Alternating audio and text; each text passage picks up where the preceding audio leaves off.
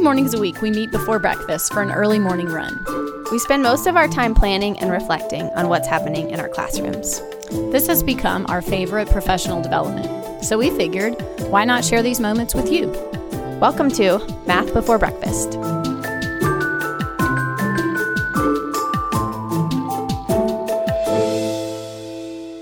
This is episode 77. I'm Tracy Profit, I'm Ruth Urquiaga. And I'm Jay Profit. And we are back to talk about more practical problems. Yes. Last week we started and we talked about six things that you might want to try and keep in mind when you are teaching students about practical problems, which is the same as word problems, which is the same as uh, there's Problems in context. yeah, all those kinds of things. So we have a few more. We have 11 things. So we have five more things that we'd like to share with you and talk through. Um, all of this is on a website that I put together for uh, teachers that I'm working with at school, and we thought it'd be worth sharing it with you. So the website will be on our on our show notes if you'd like to look it up. So you ready to get started? I think Yeah, so. I think so. I think we're set now. we we had like three different alarms go off uh, in our little intro recording. Okay, so number seven says try numberless word problems or three act tasks. So this one came from, you know, if you tell people not to do uh, keywords, which was one of our yeah keywords or cubes, immediately people are like, oh well, what do I do, right? Right? Um, so these two strategies are, I guess you could probably call them routines, um, are routines that help build operation sense. And that's the whole point. There's no like, there's no shortcut to to learning how to solve word problems or practical problems. It- you it- the the the real thing is that you have to build their understanding of what the operations do. And so these are two kinds of things that build the what operations. What does it mean to add, subtract, multiply, and divide? You want to explain one of them, friend? So, I three act task is where you are given. I mean, kind of. That's what these two have in common is that you give them just a little bit at a time. Right. And when they're just have a little bit and they really have no idea where the question's going to go, it doesn't seem as scary. But when you read the whole entire problem and then you say, what's the keyword or what are you supposed to do? You just have a small percentage of your students who know, and the rest of them just sit quietly and don't want to be engaged. And so a three act task provides you an opportunity as a teacher to have everyone be engaged because you watch most of the time a video clip. Um, sometimes it's a picture that you notice and wonder about, but most of the time it's a video clip and it's building up some kind of a problem, but the students are thinking about it before they get there and they are allowed to notice anything. And so it's that low floor, high ceiling because you're going to have some kids who are focused on. My favorite example is Graham Fletcher's hairy arms that the students notice. Um, and you acknowledge that as something that they're noticing because those are sometimes things that are written into word problems that aren't necessary. You know, a man with hairy arms was making apple cider, and kids get focused on those. Or, you know, I mean, there's even a strategy where teachers teach you to cross out what's not important. Sure. So a three act task has you notice and wonder, and then they give you the information. So we've noticed and we've wondered and we've said, what kind of mathematician, what kind of question would a mathematician ask? What's something that, what do you think this problem will be about? And so then act two is you give them those pieces of information. After they've after they've estimated about Oh, the question. correct. Yes. So you you sort of zero in on one question that you you know ahead of time, but hopefully one of the students presented at, during their wonder, and you estimate um, what how many like if it's usually a how many questions. So how many do you think it's going to be, and then you give a too low guess and a too high guess, and then there's the that other step of what do you need to be able to solve that question like what what information are you still waiting for and then that's when back to you they you give them that information Right. So once they have that information, ideally, you would use some of these to start a unit and they don't necessarily have an algorithm and you get all different kinds of thinking and all different kinds of figuring out. But I will say that that just sounds amazing. And recently I'm finding out that a lot of my students don't even still have the I can I can try attitude and they don't want to even do something wrong and so they just sit.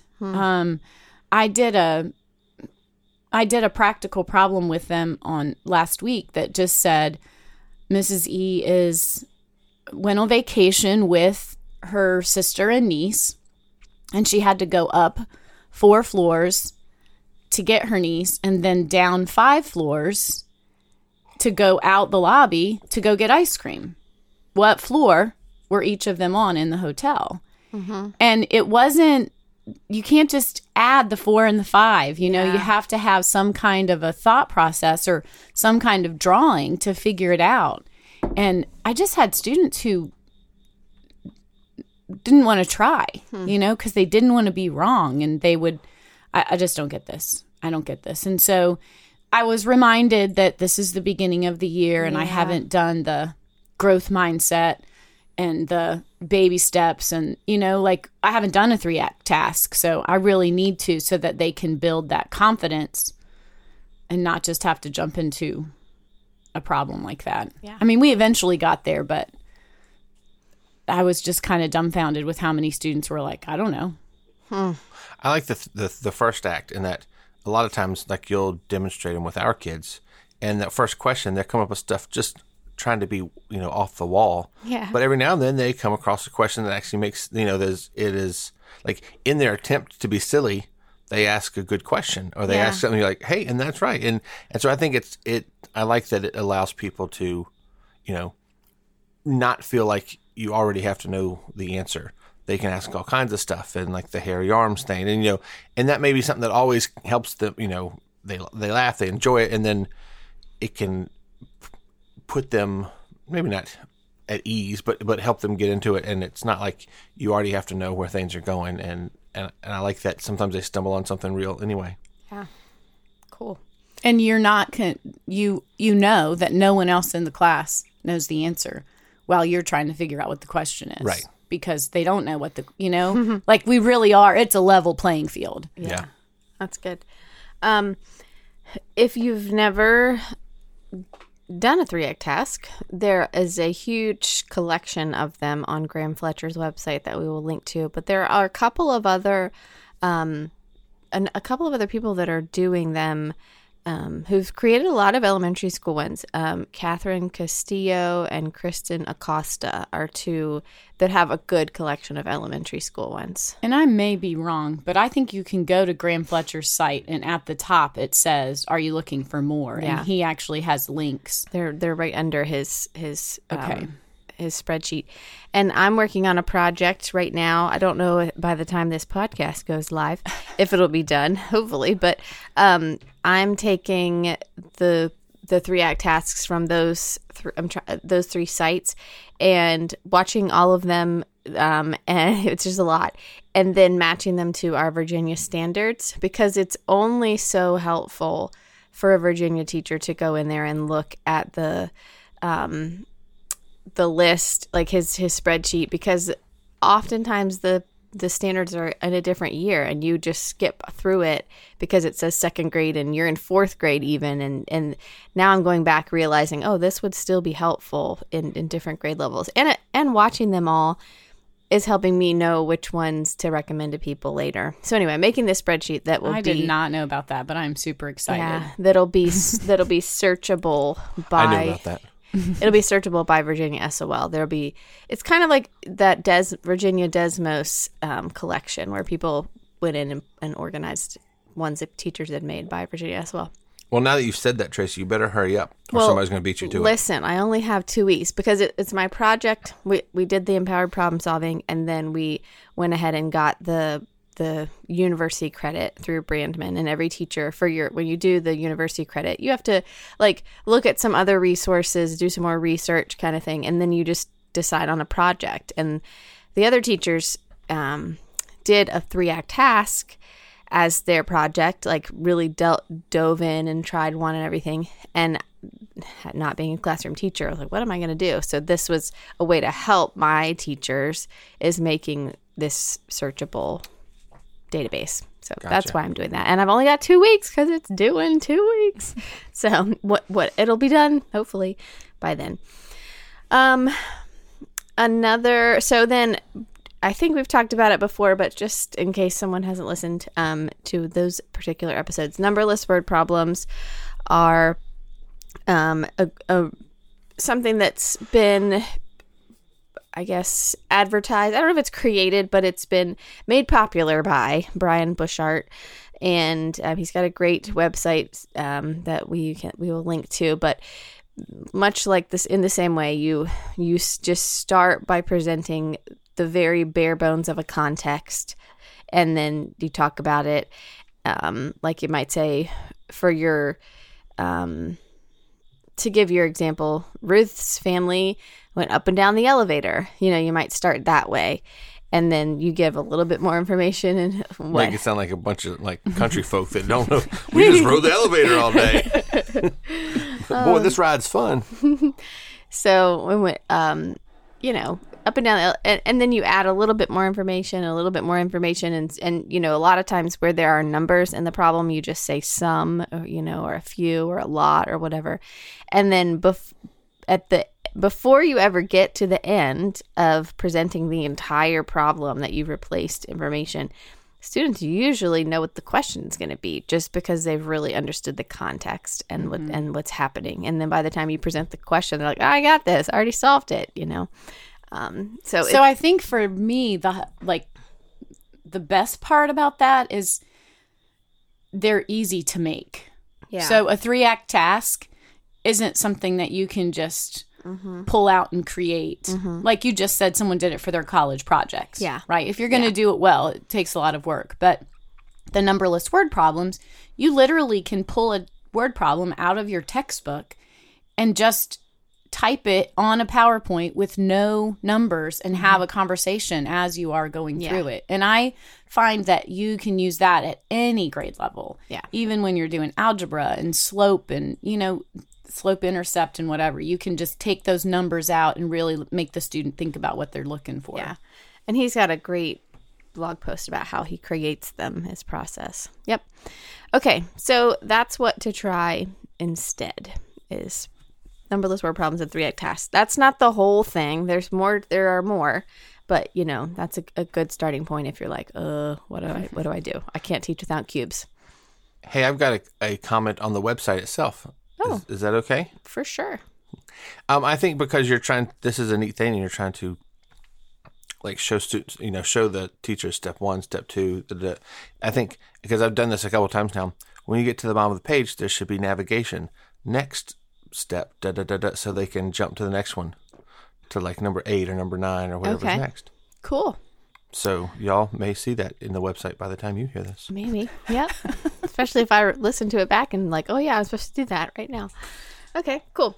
All right, so number eight says explore alternative algorithms. Um, so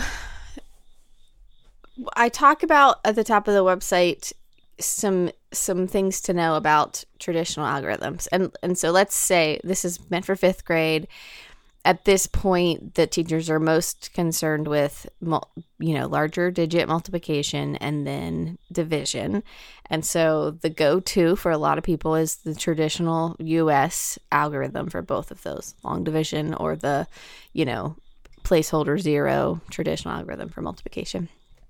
Um and so we talk about how traditional algorithms are not the most efficient way to solve all problems. They you know, they were created algorithms are created because if you take the entire case of all problems in a, in a, of a certain type, it will always work. And for some like for the hardest ones, it's probably most efficient. But there are times when the traditional algorithm is not the most efficient. And it it's you know, those times where you see a kid do 17 minus 9 and they use the subtraction algorithm of crossing out the 1 and putting a 0 and putting a 7 or 17 over top of the 7 you're like you just had 17 minus 9 you know? Um so so you don't want you don't want teachers to teach in that direction that that there you should always use the algorithm. So you have to you have to incorporate this idea of you got to pause and look at the problem and see if there's some way, some other way, or or do you need the algorithm? Um, and then the second thing being that the traditional algorithms don't really help students make sense of the operation of what's happening. There's some mystifying aspects to both of those two operations. I feel like the subtraction algorithm, you know, makes sense if you if you if you teach it. But the the multiplication and division one, You mean like the cross out this and bring one over? Mm-hmm. yeah. Yeah, uh, that to me makes. I mean, that's how I learned. But in the like in the real world, that doesn't make any sense to me. really? Yeah, like the whole like having a, you know, like let's say your red and yellow flipper coins or whatever they they have. I'm sure they have a name. but Counters. count Yeah. yeah. and like if i have if i see on the table there are 43 of these things and a set number of them are yellow i can I can visualize removing that from the set and now what do i have left like that that visual i can understand that makes sense for subtraction but learning that you have to go to the tens place cross it out you know take a 10 break up into a bunch of ones and move one over here and then I mean, to me, that doesn't help. That does not help me envision subtracting anything or removing something. Interesting. I mean, I learned that pattern, and even you know, I used words now that are more like what you use and not what I was taught, Right. And not because at the time I didn't know what I was doing. I was just following a protocol to come ah, up with the right answer. Sad. Yeah. But you know what? I was pretty good at it. Yeah. So you know, I, I learned how to subtract pretty well and d- follow it without really needing to know what was going on. So I've used, I know I've shared this story before, but I remember being a fifth grade teacher and being sent to an NCTM conference and learning that there's more than one way to subtract. And coming that should be the name of your biography. Yeah. There's more than one way to subtract. um, coming home and you know being so excited that I just showed all the ways to my fifth graders. And David was in the back of my room and raised his hand, and was like, "That is what I do, Missy." And he was counting up. That was the strategy he was using. But then after he did the whole page, he went back and did all the crossing out and borrowing, so that he could prove to his teacher that he had Used her strategy. showed his work. Yeah. When it wasn't his work at all. It was just the work, you know. Yeah. But he could count up like no one I've ever met. wow. So, true statement. It's not always the best strategy. So on the um, on the page, I've given some some sample alternative algorithms, and uh, I talked on this on the last episode. But my friend Holly looked at it, and this is one of the places where she gave an edit. She was like, "You need to emphasize that these are strategies that kids could come up with if they are." given the space to invent algorithms, which I just know that teachers who haven't done a deep dive are like, there is there is no way my students are going to invent an algorithm. But the truth is that they're doing. P- You will see students who are doing part of this, just like just like David. You know, that's what that's what you call that. Um, they're not coming up with it for the first time ever, but they're coming up with it before someone ever taught it to them. You know, and that and that comes in those opportunities to try it out. So we've got, you know, a, a couple for multiplication and one for division and one for subtraction that you can check out there. I like the uh, partial quotients division one. Yeah. I was watch. I was looking at it, not watching the video, but just looking at the model a little while ago, and you know, I didn't have anybody tell me what to do, but I figured out how it works. Yeah. And yeah, I, I mean, like my brain, that to me is not. Oh, that's so much easier than just long division because I was taught through long division. Yeah. But I think, but I think it's interesting to you know, to show how it works and how how the numbers And how it can be done a different way and, and the numbers relate to each other. Plus, the mm-hmm. colors are pretty good too. Yeah. Thanks. so we just did this integer multiplication and division. And I just printed off a page so you could practice. Well, one of the problems was 150 divided by 15. I was so disheartened because so every single student went to long division hmm. and did the steps and then didn't know what to do with the zeros and knew the answer one wasn't correct, but just kind of had no idea Ugh. where to go next. Yeah. And when they've got all that work in front of them, they do not want you to like, let's just think about this. Let's start over, Yeah. you know? That's funny is when you said that in my head, I put the I put that problem into form for long division. And I started thinking, I was like, oh wait, oh wait, like, like I was already, I was, I was your sixth grader. I was halfway to solving it the other way before I realized, oh wait, Well, that means you have flexibility because you paused to think about it before you kept going, or and and you're working on it being most efficient. Um, I I do want to say this is not in my website, but uh, so Trip Profit um was learning. He's he's been playing Prodigy. I think maybe we've talked about it. I have some, you know, reservations, but also real reasons, and um, we won't get into those now. But anyway, uh, he got to problems on Prodigy where they were doing the long division algorithm, and it wasn't just divide. You had to like actually put the steps of the long division algorithm, which made me want to gag. But I was like, well, you know, okay, let's you you want to learn it, let's go for it. And I, I, I did everything I could to not teach it with the divide, multiply, subtract, bring down, and we we talked conceptually the whole time, like how many how many we drew pictures. How many hundreds can you give everybody? Okay. Now how many are leaving your pile? Like we used we we built we built models and then did the algorithm with those was kind of matching what was happening with the models and he got it he can he can i don't i don't know how long it stuck but he i think he can do it now So we had this conversation. I told you that my niece went home for COVID, and so long division she never learned. yeah because everything was optional and her math teacher just didn't try to conquer that last spring virtually. So she's getting ready to start school where I am and I drew a long division problem. She's like, I don't know what that is.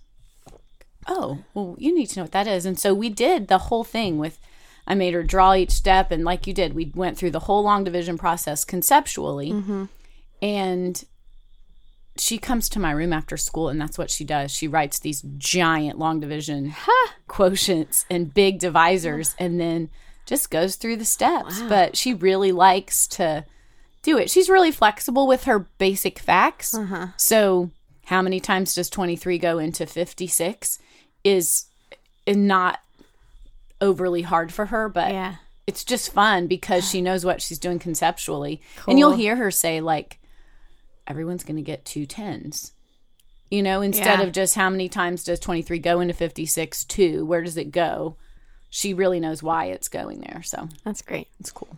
I think it's funny when you were when you were teaching that to Trip, he would to get this whiteboard. I don't know, like two feet by three feet whiteboard, mm-hmm. and get on the floor and with a with a whiteboard marker would do his his long division problems or like try to to make it to work it out for Prodigy, and he would hop down and I would see on the on the floor just like you know three feet of of of uh, long division on the on the board that he was working out so he could put into the, Yeah. the program. Then get on the computer and type in the holes. Yeah.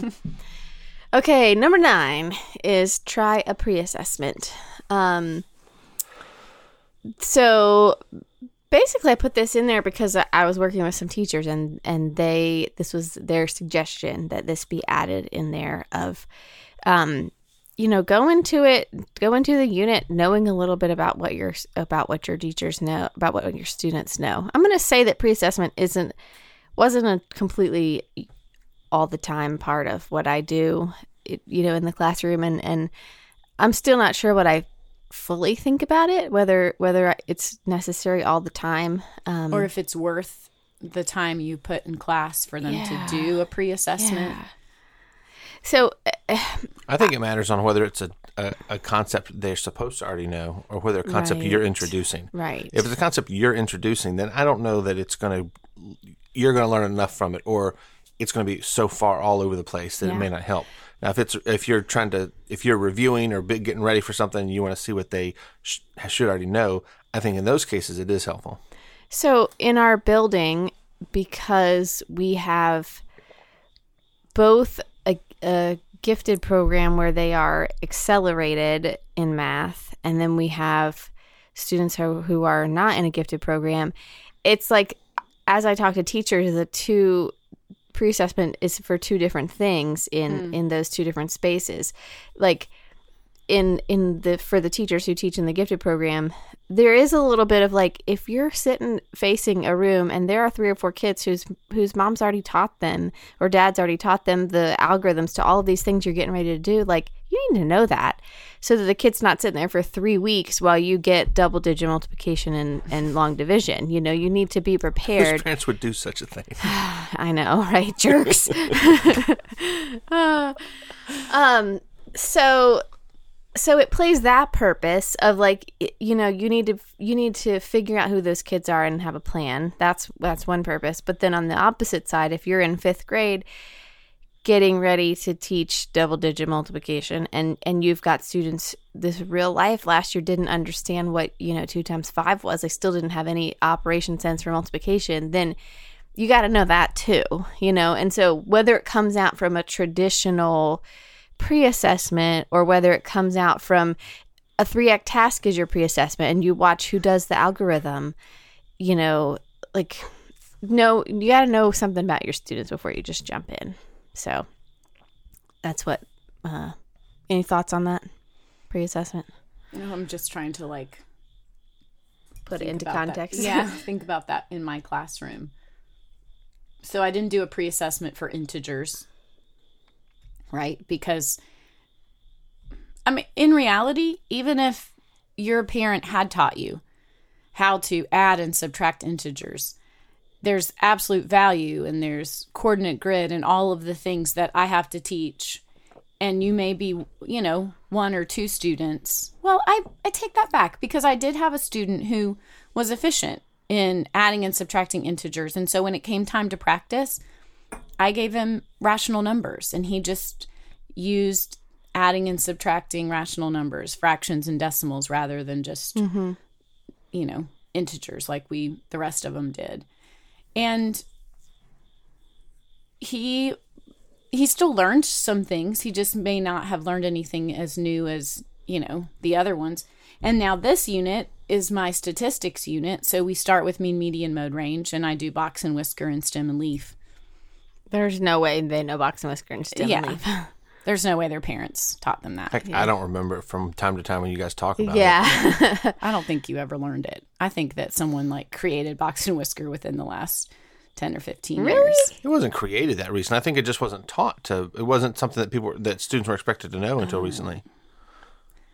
i don't think it's that new No. it would make it be on our standard if it was that new anyway Anyways, um you made me forget something i was gonna say Something more important than box and whiskers? Now, stem and leaf, that's not so new. right? I don't know. It's all right. Um. Okay, let's move on. Practice. Practice. So number ten, it says try. So, practice is one of the best practices. uh, yeah.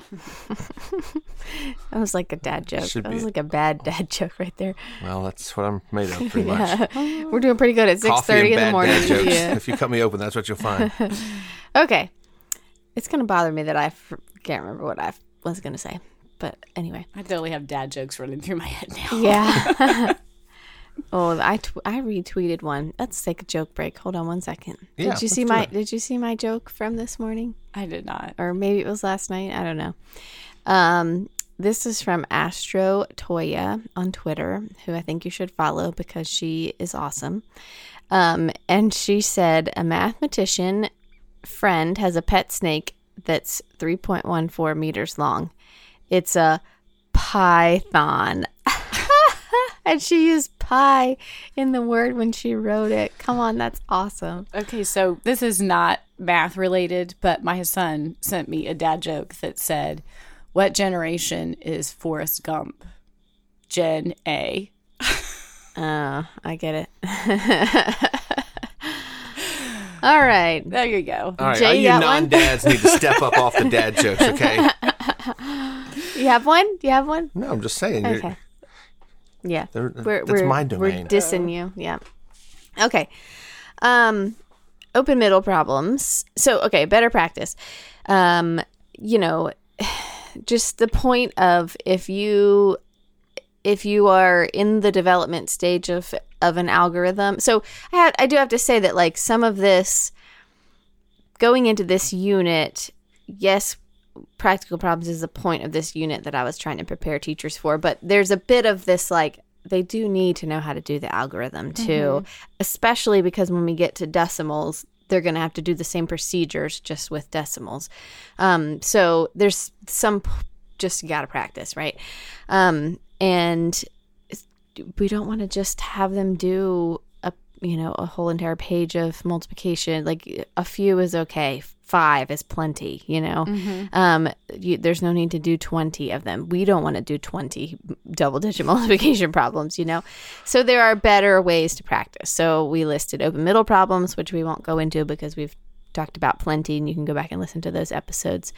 Um, but a couple of other ideas are error analysis, where you like show there's all different things you can call it, like my favorite no or find the flub or whatever, where you show someone's work, either real or where you've made it up to be a common mistake from a student and have them find their mistake, which is so powerful because how many times do you say you've got a mistake go back and find it and they're like i can't find my you know i don't know but if if they practice on someone else's work i feel like that's going to help them Yeah. So I actually used that. I bought a bulletin board from Teachers Pay Teachers. Okay.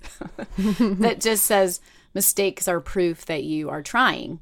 Find the mistakes. And this teacher took the time to print out so many mistakes. And so they're just hanging on my bulletin board. And the bottom three had to do with integers. And so on their assessment, they had to find the mistake, tell me what the answer should be, and what the student did wrong. Like, what was that student thinking? Mm-hmm. And for most of them, it was, I mean, it was a true showing to me of who understood. Mm-hmm. Negative five plus four equals negative nine was the mistake. And most students, in all different kinds of ways, were able to explain it. But then I had a couple students who were like, well, because you have positive and negative, your answer should be the opposite. So it should be nine. Well, those are the students that I'm going to go back and I know that they don't have an understanding of adding integers. Hmm, mm-hmm. Not just because they didn't get the five adding integer problems on their assessment correct, but because they really don't know, know what they're doing. So, mm-hmm. that's good yeah, it was it was really good to be able to analyze like this is a test. I'm not just looking at the percentage they got, but do they really understand? yeah i like that I will say that your example on, on the website yep is a an order of operations problem. yep And I looked through it three times looking for where they messed up the order of operations, and that's not what they messed up. They messed up subtraction. yeah And I was like, but they did it right. And I went through it again. There's nothing wrong here. And then finally I realized, oh, it was just the subtracting they messed yeah up on. it's and of integers too right yeah. yep good job jay Profit Thank you.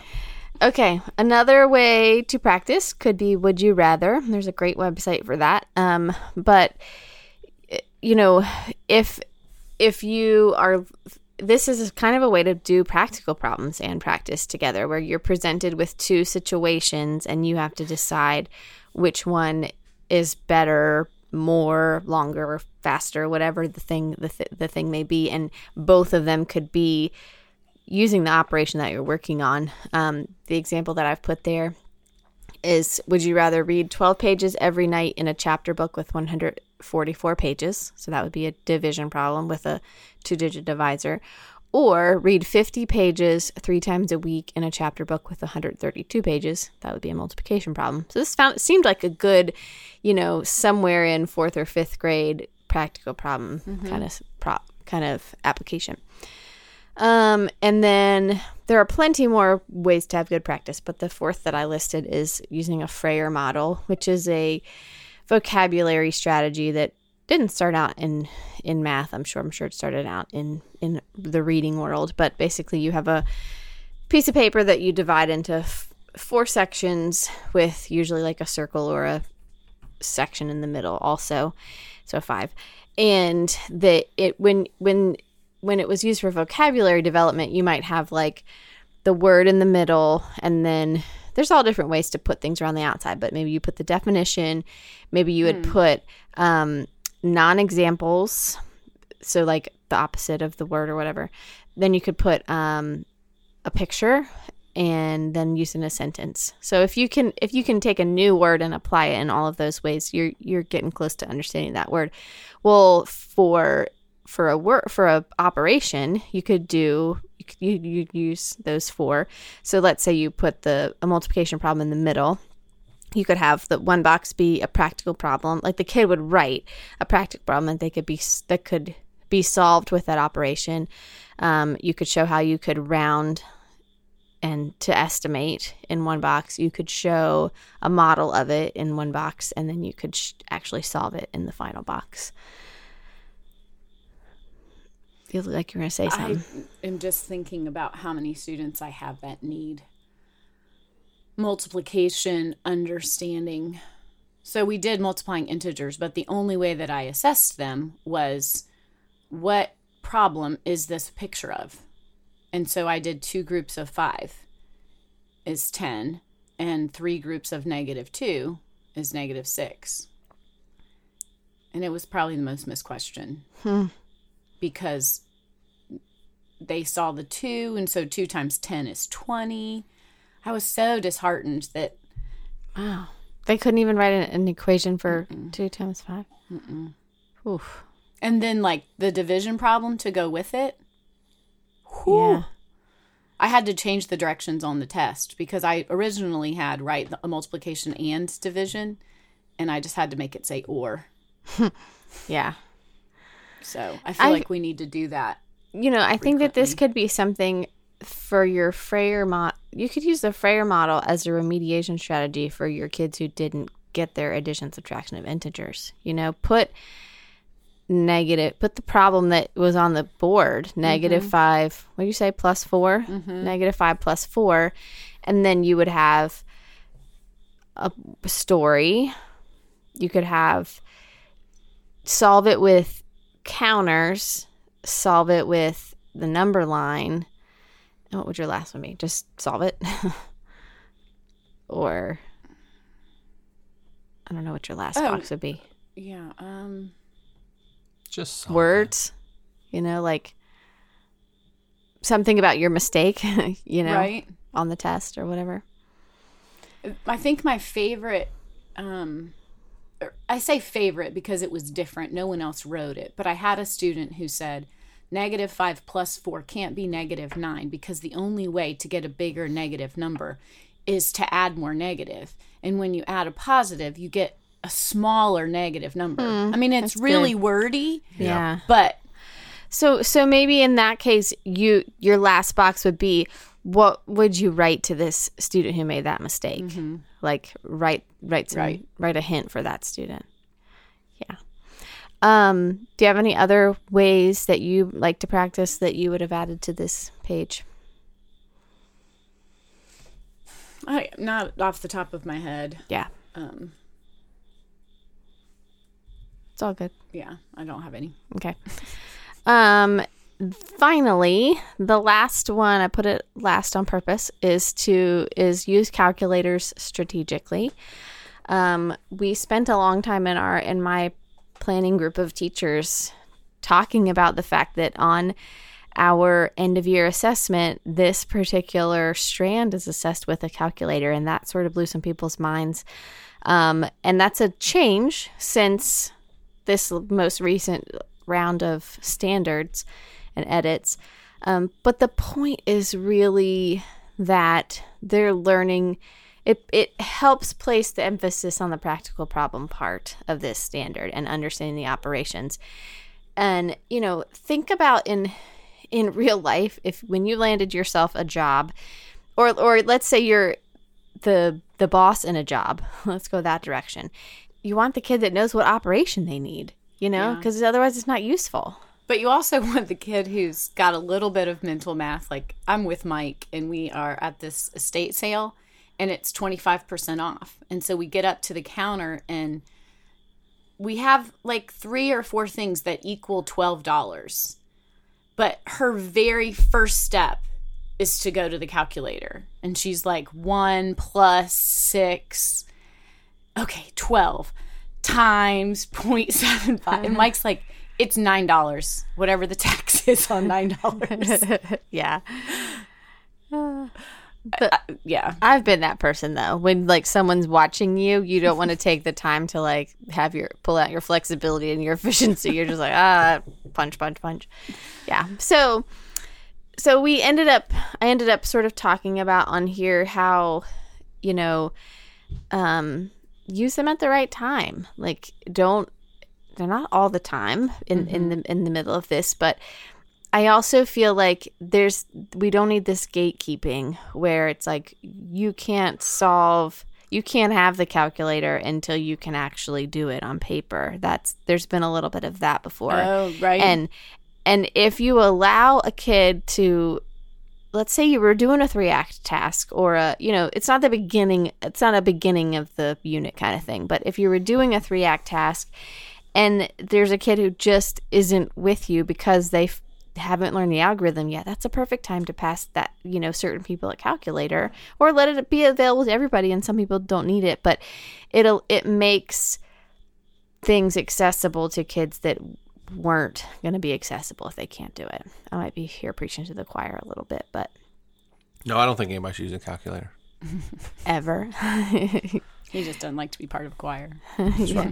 Oh, actually, I went to college to be part of the Right. choir. So yeah um do do you use them ever in your class So, yes, when we are doing mean, median, mode range, like there will be times where if you know that this is the problem where you're going to calculate the mean, then go ahead and calculate the mean with this calculator because sometimes the whole point is that you can learn what to divide by, yeah right? Instead of just dividing by two or, yeah. Cool. All right. Well, we hit the end of our 11 fantastical things to do, or best practices to do on practical problems. So let's do takeaways then. Hmm. So, I mean, I feel like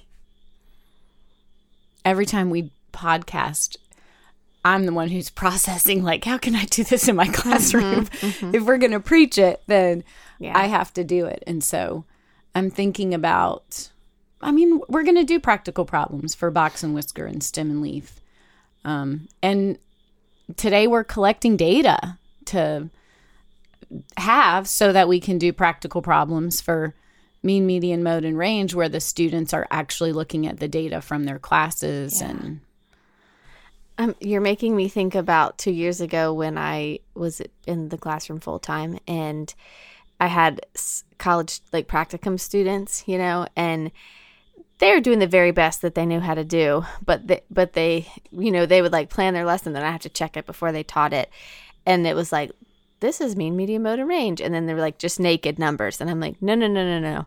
If, even if you're direct instruction teaching, these numbers have to mean something. These have to be somebody's heights or ages or cups of something, you know. Um, that's a, that's a really good place where just add some kind of context to it is important.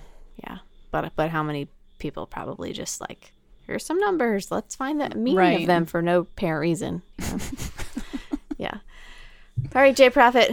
I think one of the things any any time, but specifically today, going through all these alternate ways or different ways to look at um, practical problem. Anyway, practical problems.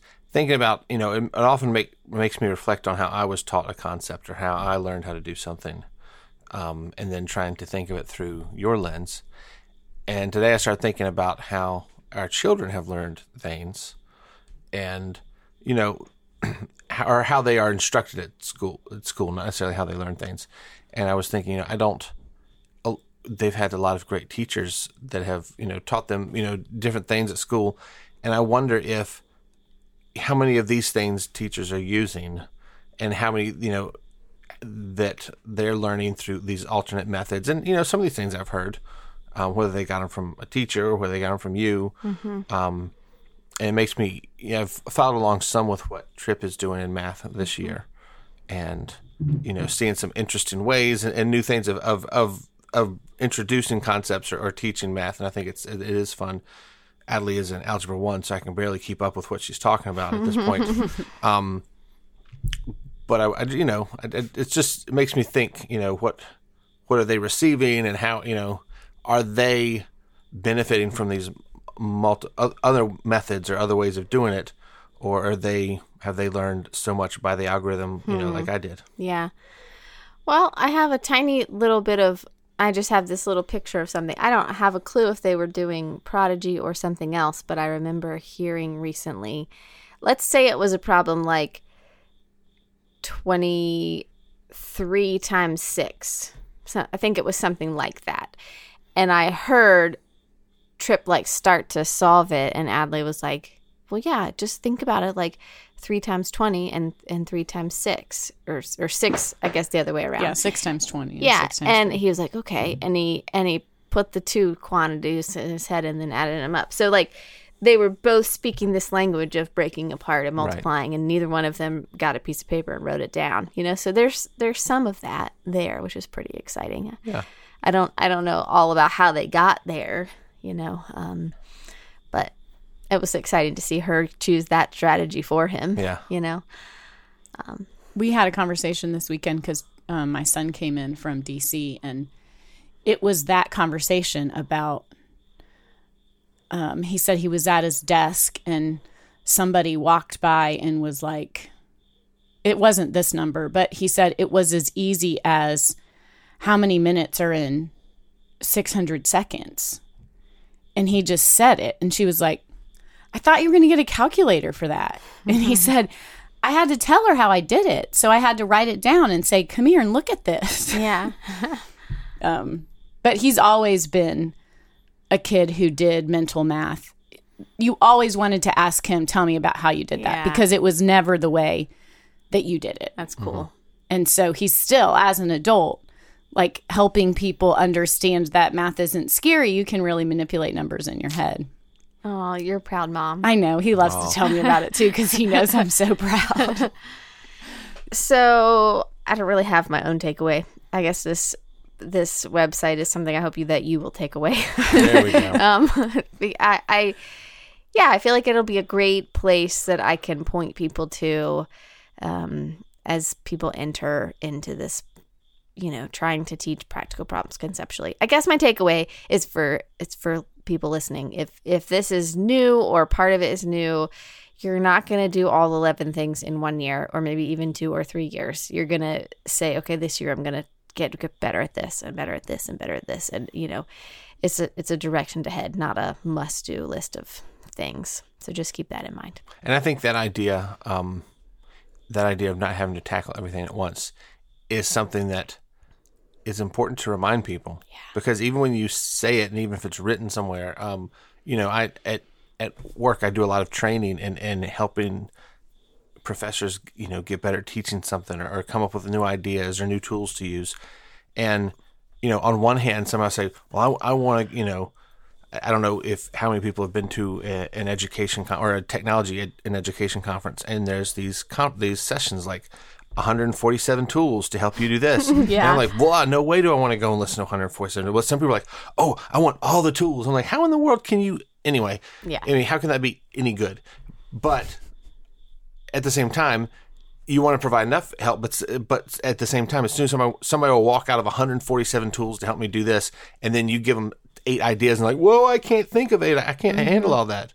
Um, and and reminding people, you know, try, try one at a time, maybe maybe two, go into it, it and just get better in steps, or, or you know, get this idea, con- understand the concepts better in steps instead of trying to wholesale change something. Yep.